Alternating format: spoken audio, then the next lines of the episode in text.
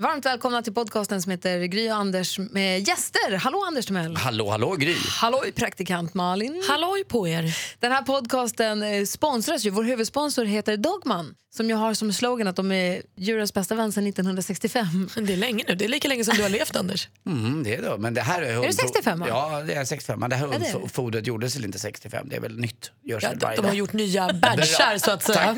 Men receptet kanske är detsamma. Glada hundben sedan 1965. Bara supermögliga. Nu är faktum är, nu i och med att Dogman sponsrar podcasten så fick jag hemskickat, i och med att jag är den enda av oss som har hund. Ja. De har ju såna här ben, det är så här tuggben, har ni sett dem som är lite så här stjärnformade nästan? Som de ska tugga på för det ska hjälpa dem att rensa tänderna. De är gjorda för att rensa tänderna. Har du några över? Ja, men vet vad grejen är? De här nya som de har gjort, de har med smak av eukalyptus. Eller hur? Man får bra andedräkt helt plötsligt. Ja, hunden Anders, inte man. För egentligen ska man hålla på och borsta tänderna på hunden, men det gör inte, i alla fall inte jag. Jag är inte så bra på det där. Men då de här benen är ju skitbra och jag tänkte att eukalyptus, kan hundar verkligen gilla det? Men till och med den kräsna hunden Bosse, som Asså? rynkar på näsan åt det mesta, han slurpar i sig de här. Han tycker de är, jag fick dem för några veckor sedan. Han mumsar i sig dem som aldrig för han tycker de är toppen. Men tänk om man käkar dem och så blir han långsam som en koala. För att det är eukalyptus. Ja, de käkar ju det. Så helt plötsligt går Bosse långsamt. Gud vad skönt, vilka lugna promenader ni ska ha. Verkligen. Nej, men det var ju smart grej, Inte bara, inte bara för hunden goda, bra andedräkt, den slutar också dra i kopplet. Alltså. Så toppen, den kan gå fot hur mycket som helst. Men jag är jätteglad för dem där faktiskt. Det är Bosse också. Och ni som lyssnar, ha- har ni hund eller känner ni någon med hund så kan ni faktiskt vinna en hel årsförbrukning av de här. Stix Dental heter de va? Så dogman.se snedstreck Anders. Registrera er Vänner för livet-klubben och under i flärpen annat så skriv Gry Anders som är med och tävlar om en årsförbrukning av de här. Gör Lyxigt. det vet jag. Enkelt. Ja, antingen till din egen hund eller om du vill ge bort i present. Toppen. I den här veckans avsnitt av den här podcasten så gästas vi av ingen mindre än Gio Wallner, eller Janne Wallner som några får säga. Inte alla, jag tror vi måste säga Gio. Ja, jag tror det bäst så. Jag känner ju inte honom överhuvudtaget. Det här ska bli jättekul. Det som är roligt med Joe Waldner är att han har ju haft en sån otroligt, otroligt lång karriär. Han har ju spelat pingis och dominerat sin vad heter, det, sport i så många år. Han är en av världens, alltså han är en världsstjärna på pingis. Och så har han ju, jag har förstått, man läser lite om honom så har han en väldigt trygg hemmiljö, eh, sägs det. Och det skulle vara väldigt intressant för att fråga honom lite om hur det funkar, liksom, hur han har blivit där som han är. För det är han ju, han är lite, han verkar väldigt trygg i sig själv. Känns lyxigt att han gör podcast också. Han känns inte som podcastkillen. Nej, jag vet att när Jan-Ove Waldner ska bli intervjuad så brukar han alltid be om att få frågorna i förväg. För han vill veta vad man har tänkt fråga om. Men det har han inte gjort den här gången. Nej, då har han kommit till fel podcast. Eller så har han kommit helt rätt. För det är nu för första gången han kan prata från hjärtat. Just det. Eller hur? Det ska bli väldigt kul att träffa honom. Får vi se om vi vågar utmana honom på pingis också. Oh, eller hur? Då kör vi va? Ja, det tycker jag. Gry och Anders med gäster. Gio Waldner är i studion nu. Välkommen hit. Tack. Hej, vem är det du har med dig? Vem jag har med mig? Det är Mattias här. Alltså, Han är ju alltid med. han är alltid Eller med. hej! Hej! Så här, så här långt ifrån varandra har de aldrig varit. Man måste ta hand om vännerna. Eller hur? Anders, du som är vår sportkille, kan du hjälpa oss och våra lyssnare och kanske Gio också att gå igenom förklara exakt hur framgångsrik Gio har varit under alla Ja, åren. uppväxt i Bredäng, född 1965, 3 oktober. Och eh, du har ju dominerat eh, världspingisen i många år. Från 1983 till år 2002 så var du rankad topp 10. Eh, Du är en av de få i Sverige som har fått två bragdguld. Eh, Ett då för det här eh, eh, lag-VMet i Dortmund 89 och sen fick du ett eget för singelvinsten i Barcelona när du vann och då grät jag. Det kommer jag aldrig att glömma eh, när du vann OS. Eh, Du är också den mest framgångsrika i OS-sammanhang bland alla herrspelare. Han har vunnit guld, silver och haft en fjärde plats också. Dessutom den yngste någonsin, 16 år gammal, figurerat i EM-final. Dock en torsk mot din bästa polare. Ja. Äpplet, Mikael Appelgren, det, det får du leva med eh, lite grann. Och dessutom enormt dominant, vilket jag inte visste riktigt, i ett VM som gick 97 i Manchester i England. Där du faktiskt då under hela resan, från första omgången till finalvinsten, vann sju matcher och alla matcherna utan setförlust. Och det är väl ganska unikt. Alltså 21-0 blev det. Eh, och det är inte så jäkla många som har lyckats med det heller. Eh, och dessutom då en stor del eh, av det svenska så kallade pingisundret. Jag såg en dokumentär på tv när ni åkte iväg till Kina just. Som små grabbar, små chippar var ni verkligen. Eh, åkte en liten buss där, och minibuss. Och, Ja. Så ramlade du och Jörgen och Äpplet ut och du såg ut som du var 12. Du kanske var 14-15 va? Ja, 14. Ja. Men jag såg Ja. nog ut som 12. Ja, och, men du, det är ju inte bara gratis potatis där har kommit. Många tycker att du är en gamäng och lite annat. Men du har väl tränat en del också va, Gio? Ja, absolut. Eh, ibland blev det ju sådana här pass som var fem, sex timmar i rad utan paus. Det är jag- ganska mycket pingis. Man får ju, det blir lite annat också, löpning och, och lite fys. Vi körde mycket styrka och sånt där vi var på den tiden, fast det inte syns längre. Då. Var det du som nej, sa? Men det, var mycket, det var mycket nötande. Eh, när jag var, mitt genombrott med träning var när jag var 14 i Kina. Då var jag där för eh, fyra veckor och tränade med Erik Lind tillsammans. Då var det enormt tuff träning. Då var jag nära att lägga ner efter tre, fyra dagar. Det var så hårt. Det var nästan så jag spydde. Alltså. Så hårt var träningen då. Men du, Men sen gick jag igenom det och sen tyckte jag det var lätt att träna efter när jag kom tillbaka till Sverige. De körde extremt mycket och, och länge. Visst var det så i Kina att de tog fram spelare som spelade som just Gio Wallner? Det finns så enorm mängd spelare, du kanske kan förklara det för våra lyssnare, Ja. som spelar pingis i Kina. Ja, det fanns ju...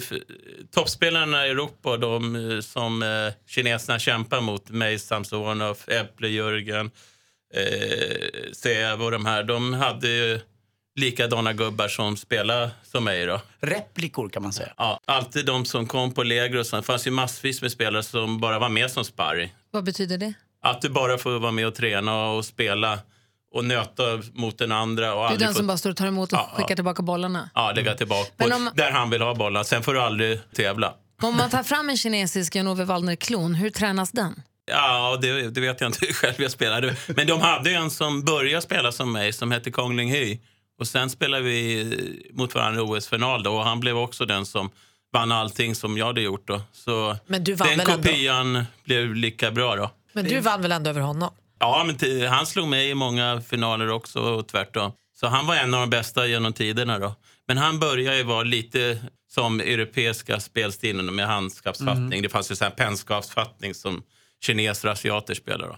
Men både Björn Borg och eh, även då, vi har haft Thomas Brolin här som gäst i våran podd. De la ju av ganska unga. Björn Borg var bara 26 tror jag och Brolin var 28. Men du har fortsatt. Ja. eh, Och fortsatt det, dominera men det, också. Det gäller ju att ha tur också. Björn var väl mätt och grejer och Brollan la väl mer av på fotskadan och han kom inte riktigt tillbaka heller. Och sen tyckte han det inte var kul heller och när han var i, i England tog, tog väl knäcken på honom. Thomas Så- Brolin undrar också om du tycker att han guidade dig fram väl till ett DM-guld i på början på 2000-talet. Ja, det har han väl säkert gjort. han var alltid med. Nej, men vi spenderade mycket med tid tillsammans då och eh, det blev väl eh, många roliga dagar där. Men du, eh, det som Anders var inne på, du har ju spelat pingis och varit ägt pingisen under så otroligt många år. Det är 30 år ju egentligen som du har fullkomligt dominerat där. Och nu la du pingisracket på hyllan, eller Ja. du slutade i alla fall tävla nu då i höstas. Man kan ju få post production depression. Känns det Ja. som att, blir- känns det tomt nu? Eh, nej, allting blev så bra. Om man säger 06 för mig så slutade jag, alltså kan man säga, det var ju med landslag och då var det viktiga slut för mig. För då kändes, nu kan inte jag vinna de stora titlarna. Det gick neråt och neråt. Jag skulle spela sju matcher i år, det var bara åtta lag i serien. Jag spelade bara tre till slut och så det blev ganska naturligt och sen hade jag lite mer problem med Med lite ryggen skador. Det är ryggen som tar stryk. Ryggen och sen hade jag lite problem med tennisarmbåge också. Tennisarmbåge i pingis. Det är, inte, det är Golfarmbåge, inte klokt. golfarmbåge kanske det Jag var. har ju spelat golf också med, med Gio. Vi spelar vänster. Den, ja, du, vi spelar vänster båda två. Ja. Och du spelar ju, alltså du har, du har den fulaste svingen jag Ja, sett. den där har jag alltid hört. Ja, men, men är man runt 60 meter från green, då är, skulle jag på riktigt hävda att, att Gio skulle kunna spela på PGA-touren. För det finns ingen som har touchen som du har. Så man blir lite lurad när man spelar golf. Men jag tänkte, ja. det här verkar ju inte vara något. Och så när hålet är klart, hur många slag hade du? Eh, fyra svarade Gio, du då? Jag, jag, jag hade nog fem. Fast jag vill komma in där. Jag har, jag har förbättrat svingen lite. Jag har aldrig stått på ranchen.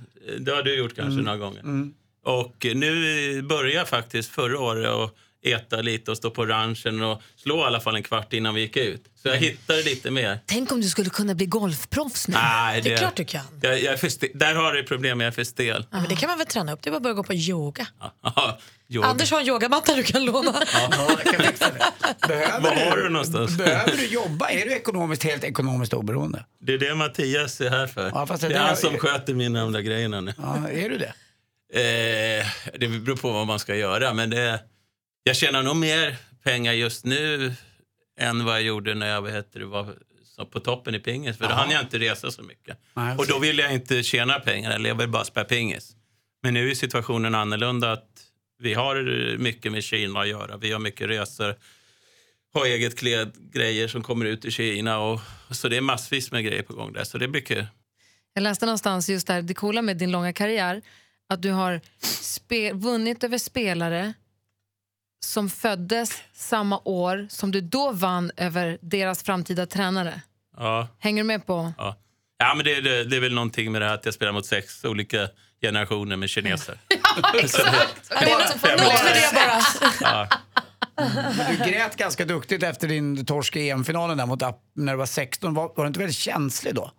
Vad sa du? Var det inte väldigt känsligt när man var 16 och förlorade mot sin Ja, då, bästa var jag, kompis? Mm. eh, då var man ju ledsen och sånt. Men det, då, jag var ju rankad kanske, vad kan det ha varit, 40 i Europa innan turneringen. Så när jag kom till kvartsfinalen så var det liksom så helt sjukt att jag inte trodde det var sant. Att jag var en kvartsfinal och var 16 år på ett EM. Sen vann jag kvart och semi också och gick till final.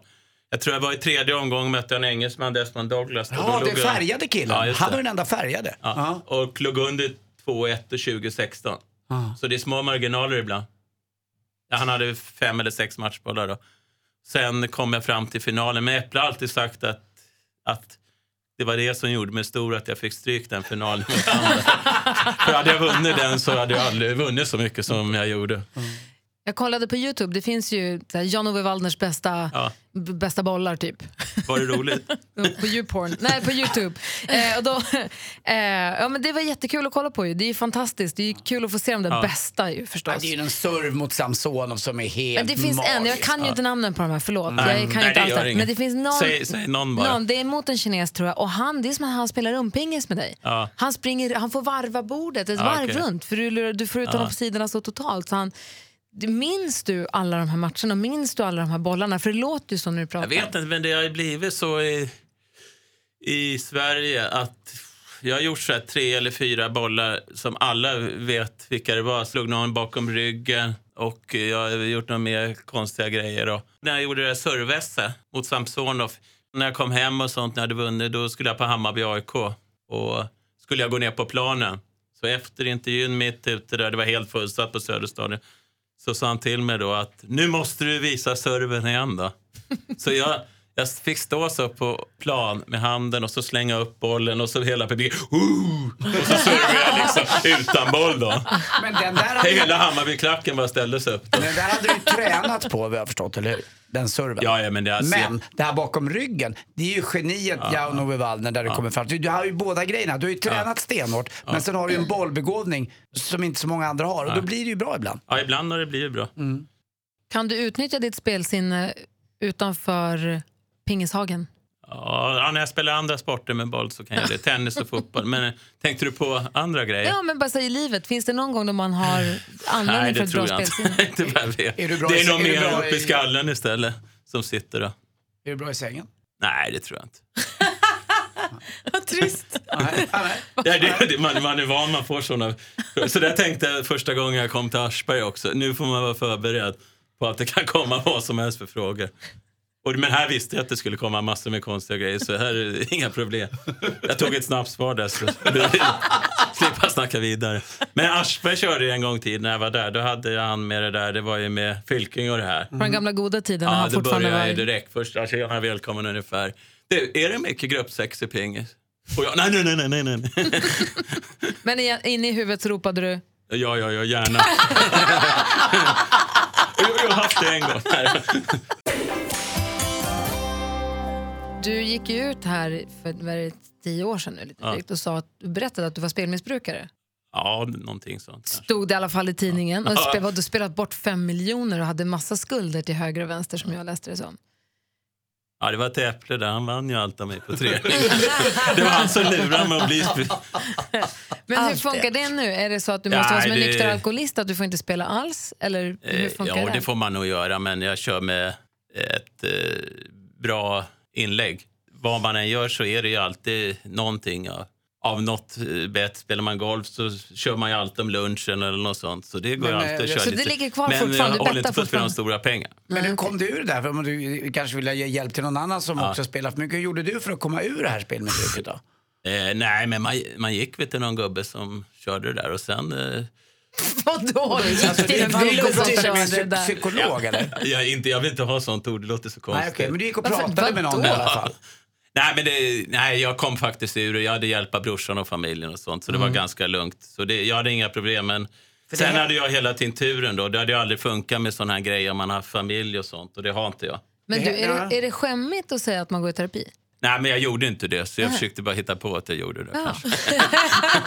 Men du har ju alltid varit omgärdad av lite sm- smågis med roliga, lite så här eh, pojkstrecksaktiga. Jag var ju till exempel på den här golffesten uppe på Brolins krog där du bröt benet senare Ja. på kvällen. Men gjorde du det? den jäkla Ja, kvällen. jag var där, jag vann den golftävlingen. Vi spelade i lag då, det kallas för scramble. Jag har ingen aning om vad det här Det är. var en jäkla rolig kväll eh, och du halkade lite där. Vad var det som hände då? Eh, nej, jag gick ner för de där trapporna som du kommer ihåg hur det var förut där. På Undici. Undici. Du var där också kanske någon gång. Kan ha hänt. Och så råkade jag trampa, skulle ta några skutt ner och kom ner fel. Och så bröt du benet. Ja, för eh, ofta när man, eh, man har bråttom när man är i baren, nu, vet, då vill man ha något att dricka. Men du, du är killen som skuttar efter några öl ändå. Ja, ja. Jag dansar mycket, du vet. Men du, och, du och Äpplet är ju lite som Piff och Puff. Äpplet var inblandad i någon konstig grej med sin bil där han... Men vi, är- jag är 50 år så det vore konstigt om jag inte har varit inblandad i något. Ja, fast Jörgen Persson känns inte som en sån typ. Ja, men du får, om, men det, han är inte heller, han bor inte i Stockholm. Nej. Hade han bott i Stockholm så hade han nog varit en sån typ. För du blir ju automatiskt eh, ganska mycket uppvaktad här. Och sen har jag ganska bra bollsinne och såna här grejer. Och då måste man, det var ju samma sak, även fast jag vann turneringar och sånt så körde vi träningslägren på Café Opera. Så det var ju också ett snack alltid. Så du kommer aldrig ur det där. De som har bra bollsinne och, och det här, de, de får alltid de, leva de med som olika... har det lite för lätt för sig Ja. menar du? Det går inte, Öster, de får alltid den Ja, men det får det. Alla har väl gjort någonting tokigt i livet. Men har det stört dig att, det, att man liksom är på sådana som dig och Thomas Brolin och sådana? Kan du bli provocerad av det? Jag, jag har inga problem. Jag har haft sån fruktansvärt tur med tidningar och sånt. Och eh, om man tar allt positivt jag har fått så är det helt sjukt. När har du känt så här, ja, där slank jag förbi. Eh, alltså för med tidningarna? Ja. Ja, har jag säkert gjort massor med gånger. Men det är för att jag har varit schysst mot dem. Jag körde ju aldrig såna grejer att jag, jag strejkade mot några tidningar om de skrev, skrev dåligt om mig någon gång. Sen har jag väl alltid ställt upp för dem, så jag tror de har varit ganska nöjda. Det var därför de skrev mycket positivt då, tror jag. Men har inte du också en fantastiskt fin uppfostran från dina föräldrar? Det, Ja, det det, det. det tycker jag, ett, en, en familj som alltid har backat dig väldigt Ja, hårt.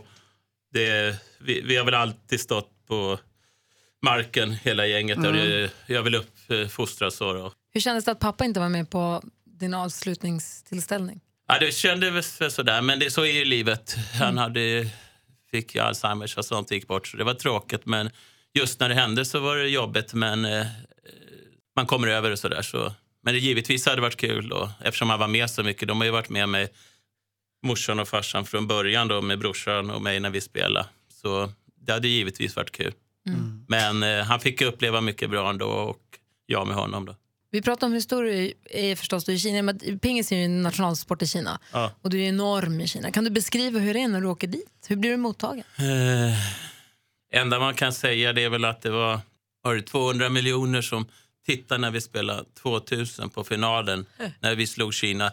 Det, då är det ganska stort. Det är bra att sälja lite kläder där du. Ja, kan vara bra om det Ja, kan vara bra ju. Men vad är, det, vad är det konstiga som har hänt dig där när du har kommit? Att, hur, hur de har tagit hand om dig? Eller är det röda mattan? Och, Ja, men det är det alltid. För det är, sen är det med stora företag, om vi är nere för Ikea eller Volvo eller sånt, så är det ju bara röda mattan hela tiden. Har du lärt dig någon kinesiska? Eh, lite grann då, men inte mycket. Jag kan mitt namn och lite grejer. Bärs. Och, och, ja, såna grejer. Och beställa lite mat och sånt. Men, Är det partypriser fortfarande? Eller är det partypriser? Absolut inte. Nej, jag ser aldrig Gio ute måste jag säga. Jag jobbar ju på krogen. jag tror jag räknade förra året. Eh, jag tror jag var ute tre gånger, eller två. Vadå? Tre? Två eller tre gånger var jag inne i stan. Mattias och jag är likadana. Vi, går, Jag kollar vi på Mattias hellre och ser om på du hans båt. ljuger. Vi, sitter, vi sitter hellre på hans båt och tar, käkar lite med kompisar, tar något glas vin eller någon öl. Hur ser det ut privat då för dig? Jag tänkte, du pratar familjen och mamma och pappa, Ja. men hur ser det ut på tjej eller är det killsida? Jag har ingen aning. Gillar du killar, tjejer eller? Jag vet Ska du vilja golfa imorgon? Vi skiter i göra. Nej, Eh, men, eh, Nej, jag, jag, gillar nog tjejer tror jag. Ja, är du, sing- är du singel? Det kan jag inte svara på. Varför det? Oh, vad Det är hemligt. Ja, Är, är man stor sådär, du vet, så man blir igenkänd, kan man aldrig släppa något. Nähä, jag- Men jag- du är strunt i ingen- det. Nej, jag, så jag svarar inte. Är du kär i någon? Det kan jag inte svara på. Men det är inte samma sak. Han har Nej, men integritet! jag vill inte, privatlivet får vi inte gå in på. Nu har vi gått Men- in på så mycket saker Men har du, du har inga barn i alla fall, vad du vet? Inte vad jag vet. du vet. Inte vad jag vet. Det är alltid bra att svara inte vad jag vet. Inte Som vad jag kille vet. så är man på säkra sidan.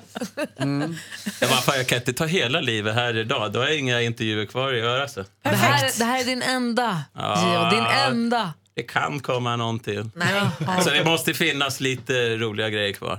Gillar du att vara upp, påpassad och att folk vill prata med dig och intervjua dig? Nej. Gillar du att stå i rampljuset? Nej, det gör jag nog inte. Jag tycker eh, det var skönt när, eh, eh, när det la sig. För förr i tiden var det ganska jobbigt emellanåt. Nu är det lite lugnare, men det är fortfarande ganska mycket. Men jag har alltid tagit omvägar från, eh, från folk. Alltid när jag går någonstans, går jag till Globen och var mycket ungar och sånt, så gick jag alltid några omvägar. Men tycker du att det är jobbigt eh, om man liksom möter dig, om ett fan möter dig på stan och här, jag vill ta en bild och vill surra lite? Inga problem alls. Nej. Då ställer jag upp direkt. För de, de, är så snälla som kommer fram.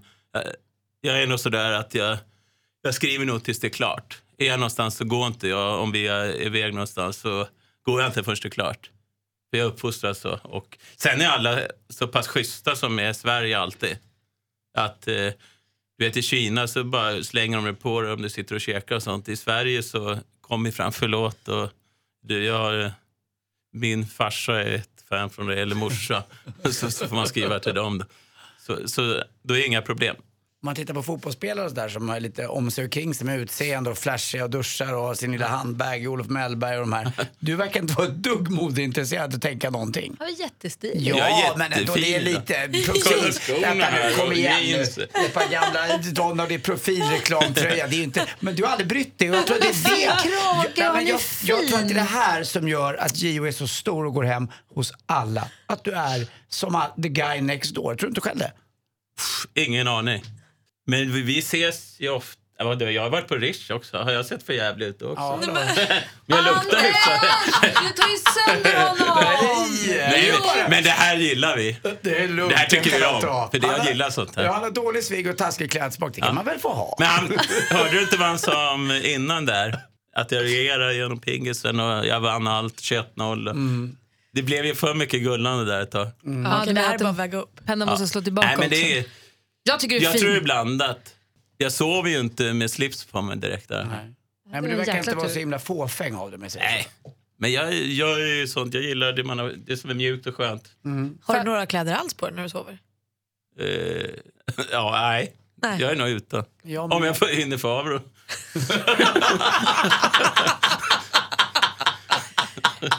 Du är bäst. Så kolla, kolla! Nu är han glad igen. Han är som en liten hund. Jag Han sitter vackert om han är skön. Ja, det är bra. det handlar om naket, det blir kul. Känner att du har missat något? Att du har lagt så mycket tid på din idrott, alltså det här med utbildning eller med kompisar och sådär. Jag vet inte hur länge du har, du har ju Mattias med då nu, men hur länge har ni känt varandra? Ja, det är väl 20 år i alla fall. Ja. Men det är några du har missat hemma i Bredäng? Eh, nej, men du- jag är nog inte sån som skrapar ihop för mycket kompisar. Jag har några som jag riktigt litar på. Sen har man ett gäng bakom som man kan träffa lite Mm. ibland.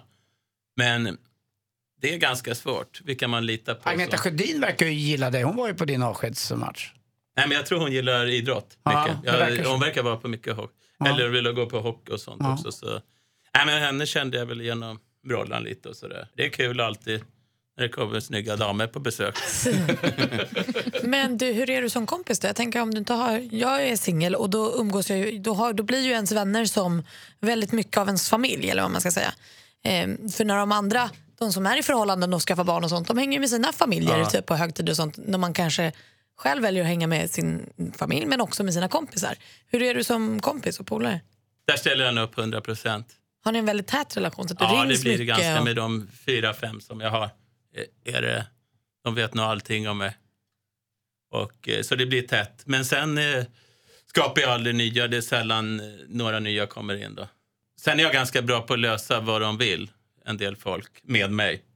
Och då, det löser jag. Jag kan säga till Mattias, honom har vi koll på efter fem minuter. Sådana folk som kommer och hälsar på mig så är jag med några andra kompisar som inte är lika mycket värda kanske de tycker. Då hälsar de på mig. Sen får man liksom säga till två minuter. Jag har två kompisar. Ah, bra, bra. Eh, Du, ska du med här? Känner du att du blivit cynisk? Nej, men eh, jag tycker rätt ska vara rätt. Mm. Jag menar, alla är ju ganska lika värda. Ganska. Verkligen. Jag Rätt ska bara- vara rätt. Det är väl Ja, sånt som ja. jag hela är- karriären. Jag är sån. Jag, jag vet många folk som prioriterar bara typ kända folk och sånt. Och det, det har inte jag mycket för. Usch för såna. Nej, men mer än andra folk. Nej, Jag tycker, jag, det, du förstår vad jag menar. Ja, jag fattar exakt. Du du menar. besviken på människor då? Nej, alla får göra som de vill. Det finns ju värre saker du, än att gå och vara besviken. Jag är ganska positiv som människa. så jag, jag lägger aldrig tid gå tillbaka som kanske som har blivit fel eller grejer och sånt. Så jag ser framåt.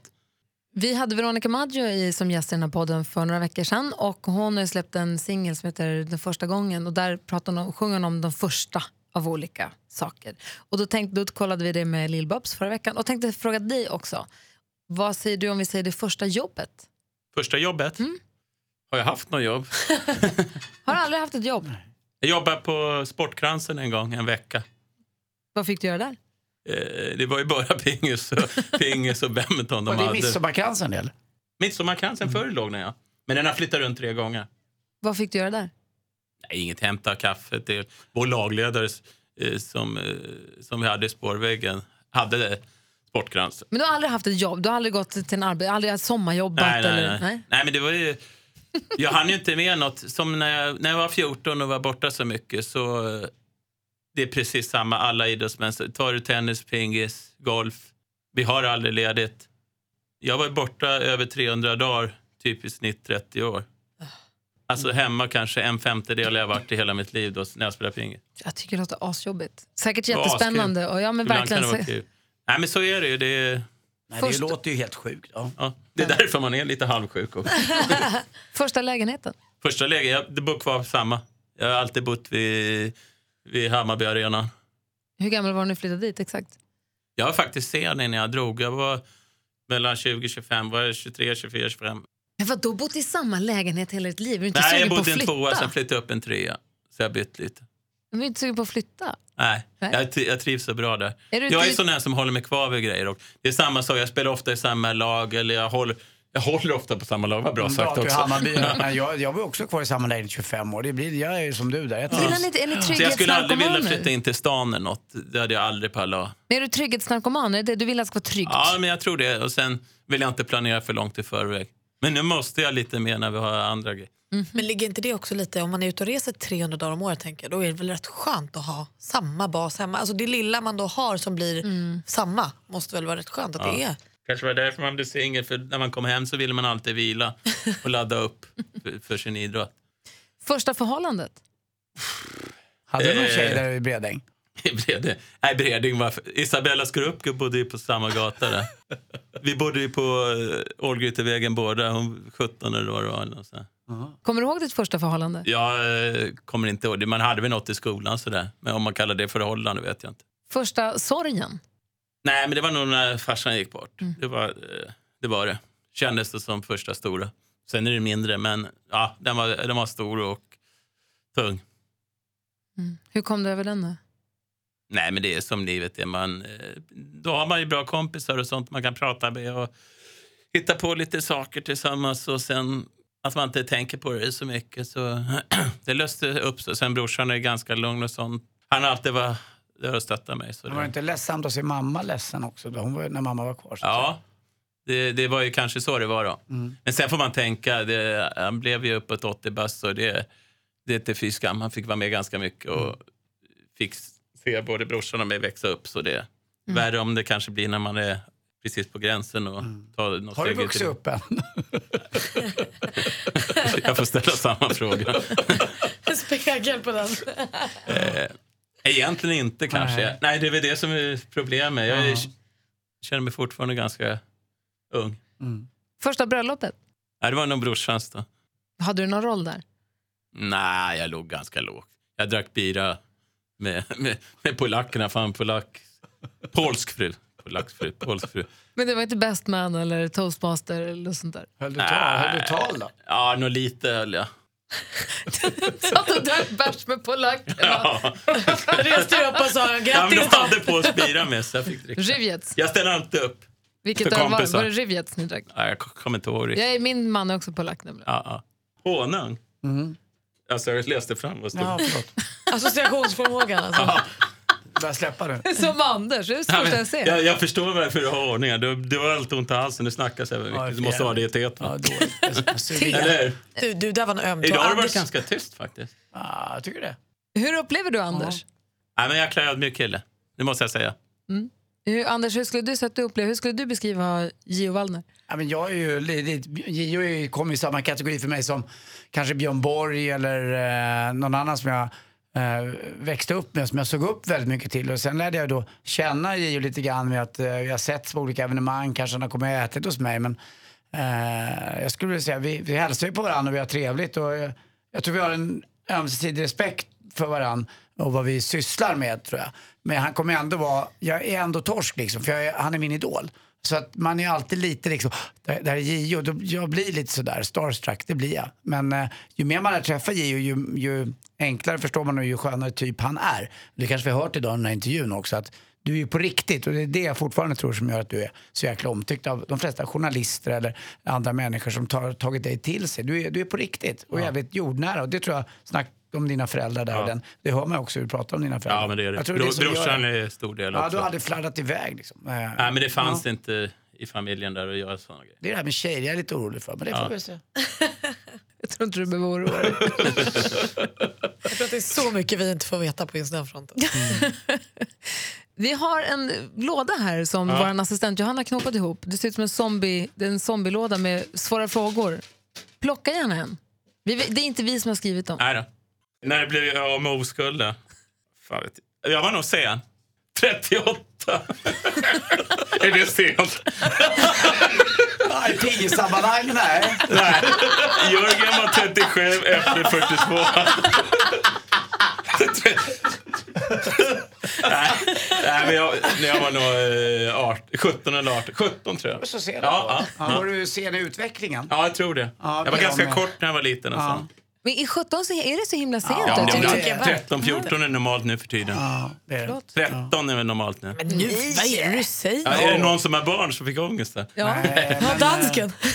Nej, 14. Nej, men 13, 14 är det nog nu. Mm, det är då, så tyvärr. Förr i tiden tror jag det var lite annorlunda också, när vi var unga. Du vet, var lite du senare får då tänka, vi är kanske. 50, det är, vi snackar om 33 år sedan. Mm, då, Då var det man, lite senare allting. mm, då fick man gömma sin lilla tidning under en mosse Ja, i ja. skogen. Nu finns ju allting så tillgängligt. Ja, precis. Det, det är väl mest på ont skulle jag säga. Så jag tror att det har gått ner lite lägre åldrar. Men jag var, jag var 14-15. Ja. Men du har eh, alltid varit lite före på Ja, allting. ja, ja. Nej, jag tror man var runt då. Jag tror jag var vet inte. 16 jag tror inte jag, det kände mest som att det var sent. Att jag var sist eller att det var panik eller sådär. Mm. Alls. Malin? 15. Ja, du ser. Jag är torsk. Eller vinnare. Eller vinnare, exakt. Nej men Äpplet var ju 42. Ja, precis. Han vann. Jörgen 37. Nej, tjej, det är konstigt att om man har gamla barn nu. Ja, det, är konstigt, man, det händer ibland. Hur fan gick det till då? De är 20 och 22, eller 22 och 24. Då. Oavsett eh, du, hur, hur det ser ut på relationsfronten för dig, kan du, du har ju inte barn. Känner du att du är någonting som du, känns det sorgligt eller känns det som att eh, det kanske kommer eller känns det som att det inte spelar Eh, någon roll? sorgligt för morsan, tror jag. Hon är, hon är den enda som frågar mig om, eller om det hela tiden. Eller hela tiden. Men mindre och mindre nu. Hon märker ju att det blir svårare och svårare. Men skulle du kunna tänka dig att bli pappa? Ja, det skulle jag nog kunna. Jag tycker skitkul med småbarn. Med Mattias småbarn har jag lekt mycket och Äpples eh, barn har jag lekt. Alla kompisars barn lekte jag mycket med. Jag tycker det är jättekul. Men eh, nej, fan, sen blir det nog så att man blir lite ego när man har haft det så bra själv ganska länge. Tror du inte att du kommer också ångra det när du blir äldre? Troligen. förmodligen. Så Troligen. jag tycker du ska prova på. Ja. Jag är äldre nu. Men du blir 70 också. Ja. På det. Du kan inte Ja, säga att du om- är äldre, du Anders får panik då för ni är lika gamla. Nej, men det kan ju hända vad som helst. Man kan ju vara borta om två dagar liksom. Så det, ja, det är bara en gissningslek allt. Så det blir som det blir. Jag har golfen att spela också. Jag har en swing att öva på. Ja, jag har swing. Jag... Ja, nej, men och barn är ju också, det är inte för alla. Det är inte alla som är sugna på det, det är inte alla som vill ha det heller. Jag var bara nyfiken Nej, på men det hur är du ett kände enormt ansvar. Och sen är det ju så, även med giftermål och grejer. Jag, jag tror jag har bara, inom pingisen vet jag den enda som har hållit, hållit sig kvar vid samma, det är ett, eller Äpplet då. Av alla pingisspelare jag känner. Så Jörgen är en skilsmässokille Ja, också? ja, han har en norsk tjej. Ja, Erik Lind då, vänsterhänt? Ja, han har haft tre eller två.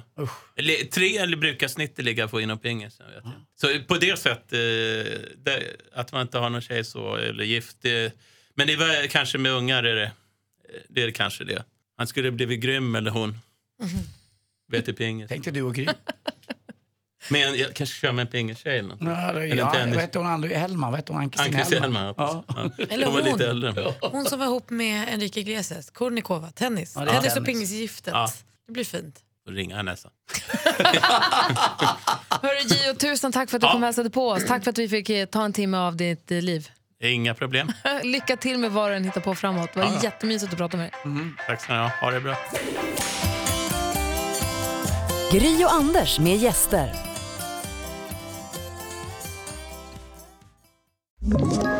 Ett poddtips från Podplay.